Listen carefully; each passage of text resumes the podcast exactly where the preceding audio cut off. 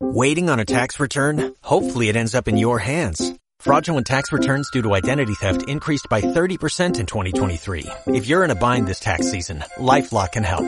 Our U.S.-based restoration specialists are experts dedicated to helping solve your identity theft issues. And all LifeLock plans are backed by the Million Dollar Protection Package. So we'll reimburse you up to the limits of your plan if you lose money due to identity theft.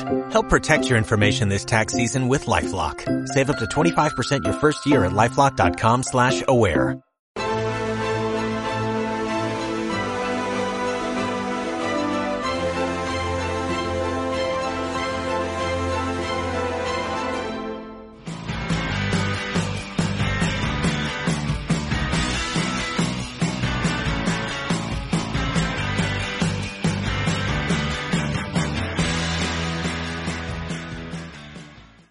Buenas, me gustaría que todos los que me estáis viendo os pusierais en la situación que os voy a describir en estos momentos.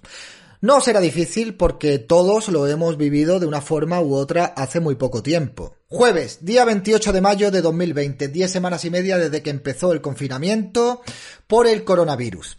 75 días, 27.119 muertes y más de 237.000 contagiados. Nos levantamos por la mañana en esa situación siendo dueños de un pequeño negocio familiar que se dedica a la decoración vertical y fabricación de cuadros a medida. Nuestro nombre es Rubén y estamos preocupados por todo lo que está pasando y porque pues no sabemos si esta crisis sanitaria se va a llevar por delante nuestra empresa que lleva abierta desde 1985. No diré el nombre de la empresa para que los perros de presa izquierdistas no lancen su furia contra este negocio como están acostumbrados a hacer cada vez que un empresario hace algo que no les gusta.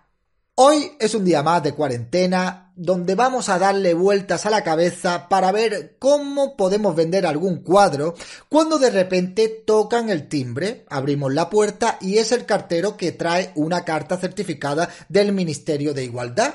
Extrañados por dicho remitente, lo primero que pensamos es que se debe de tratar de un error.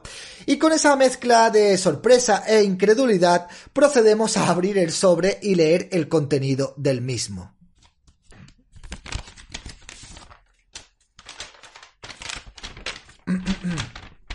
Estimado señor, el Instituto de la Mujer y para la Igualdad de Oportunidades, organismo autónomo dependiente del Ministerio de Igualdad, en cumplimiento de las funciones que tiene asignadas, gestiona un observatorio de la imagen de las mujeres con el fin de velar por un correcto tratamiento de la imagen de las mujeres en la publicidad y los medios de comunicación, de acuerdo con lo establecido en la normativa vigente.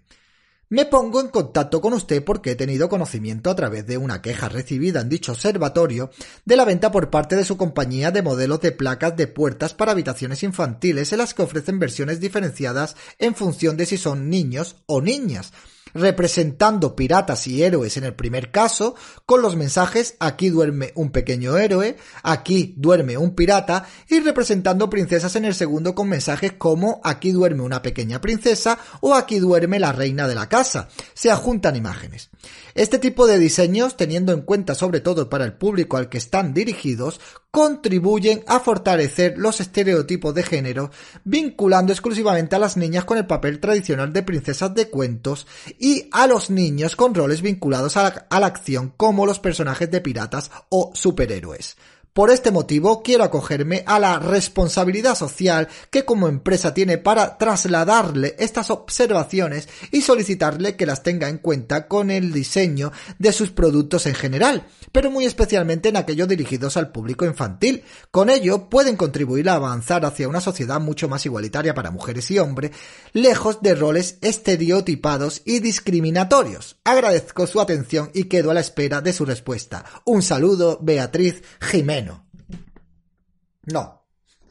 No es una broma, no es un bulo, no es un fake, es una carta verídica del Instituto de la Mujer para la Igualdad de Oportunidades, el cual recibió 26,5 millones de euros en 2019 para que tengan secciones como el Observatorio de la Imagen de las Mujeres, que sirven básicamente para que paranoicas aburridas en mitad de una pandemia se dediquen a denunciar a empresas que venden placas infantiles con el mensaje de aquí duerme una reina o aquí duerme un pirata. Hablando de piratas, la palabra pirata no tiene género, lo que es una palabra neutra, que sirve para identificar a ambos sexos, ya sea hombres o mujeres. Los piratas eran conocidos por robar cosas que no eran suyas y luego utilizar esos recursos en lo que les venía en gana, algo así como lo hace el Instituto de la Mujer, con el dinero de todos los españoles para luego decirle a la gente la forma en la que deben llevar su negocio o criar a sus hijos. Vamos a analizar eh, brevemente el contenido de la carta, que es de redacción corta, pero de contenido estúpido y limitado. La autora de la carta da por hecho que ser un personaje de acción es algo positivo, aunque seas un pirata o un delincuente. Supongo que para ella Jack el Destripador era un personaje de acción. A lo mejor es que el único pirata que conoce en su triste y distorsionada vida es Jack Sparrow, de Piratas del Caribe. Sí, a lo mejor. Desconociendo que han existido piratas mujeres como Annie Bonny. También da por hecho que todos los superhéroes son hombres. Creo que la de la Capitana Marvel se la ha perdido. A lo mejor para conseguir un mundo mejor, en las placas infantiles debería poner aquí duerme una héroa. Pero para eso no creo que haga falta gastarse 27 y pico millones de euros al año. Digo yo, vaya. Sinceramente, estas femitaradas piensan que las aficiones de los niños pequeños no son condicionadas por su sexo, sino por los roles asignados por una sociedad patriarcal, pero es una tontería que tiene las patas muy cortas. Por ejemplo, todos los niños de mi generación hemos crecido con series como Sena la princesa guerrera, que a mí como niño me motivaba a vivir aventuras de guerreros sin llegar nunca jamás a plantearme el ser una princesa. Y os prometo que no tenía a ningún adulto opresor aleccionándome mientras veía esas series.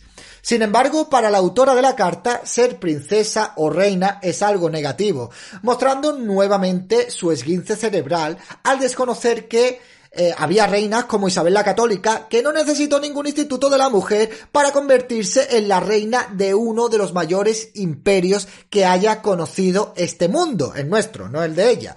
Obviamente que esas placas van a contribuir a fortalecer los estereotipos, pero no los de género, sino los estereotipos de la típica feminista zumbada del siglo XXI.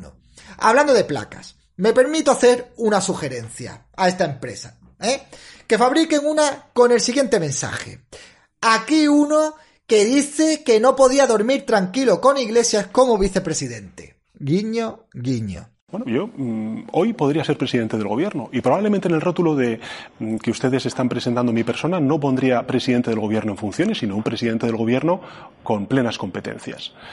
Pero fíjese, ese gobierno sería un gobierno de coalición donde el problema sería que bueno, pues tendría que haber aceptado, por ejemplo, que el ministro de Hacienda, el ministro de la Política Energética o el ministro que se encarga de las pensiones en nuestro país, de la seguridad social, fuera pues una persona del círculo cercano y de confianza del señor Iglesias con poca experiencia política o de gestión pública.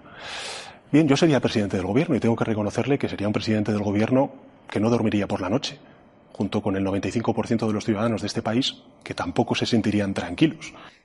Estas femi-inquisidoras del siglo XXI se han autoproclamado las guardianes y defensoras del estilo de vida de la humanidad. Y si quieres vivir como un ser humano realizado y progresista, sin caer en la opresión patriarcal, debes obedecerlas aún no tienen el poder eh, para llevarte a la hoguera, ¿eh? Pero no duden de que si pudieran, lo harían. La lideresa suprema de este despropósito de instituto es la marquesa de Galapagar. Y la directora del Instituto de la Mujer, puesta a dedo y autora de esta carta es Beatriz Jimeno, alias Doña Croqueta, activista del movimiento LGTB que ve heteropatriarcado por todas partes y su remedio para acabar con él es que los hombres debemos dejarnos penetrar por el ano. Sí, así lo afirma en un post publicado en el Wayback Machine en 2011, que dice así, el ano es una de las principales zonas erógenas para hombres y mujeres, especialmente para hombres. Para que se produzca un verdadero cambio cultural, tienen que cambiar también las prácticas sexuales hegemónicas y heteronormativas y que sin ese cambio que afecta a lo simbólico y a la construcción de las subjetividades, no se producirá un verdadero cambio social que iguale a hombres y mujeres. Suponiendo que ella tuviera unas fantasías, digamos, distintas y quisiera, por poner un ejemplo, vamos a decir, penetrarle analmente con un dildo, seguramente él la daría un tortazo, no le gustaría, no querría.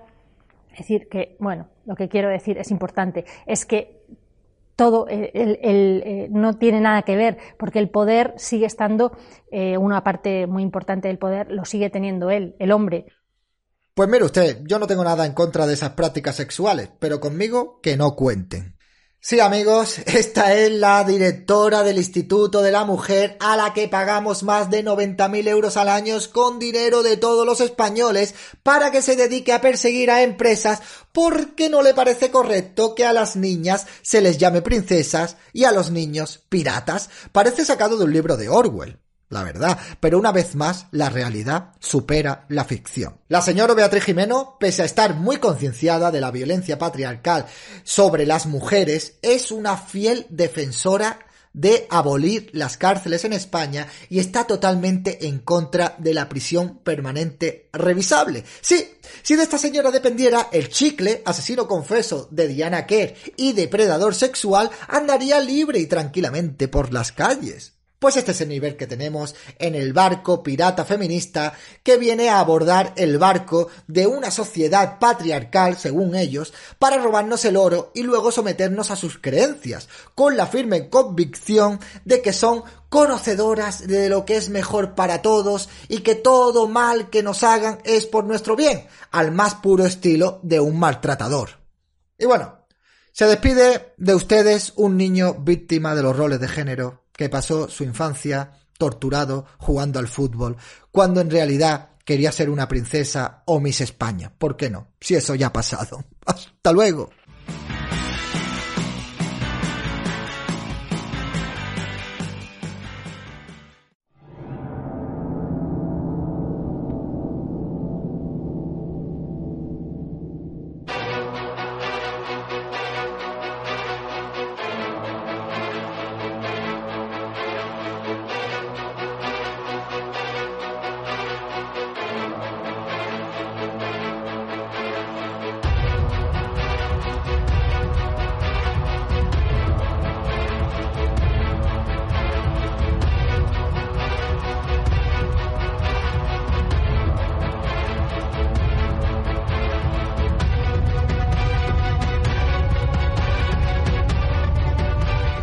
Negre denuncia que usted, como director general, es quien veta periodistas andaluces que son referentes del constitucionalismo.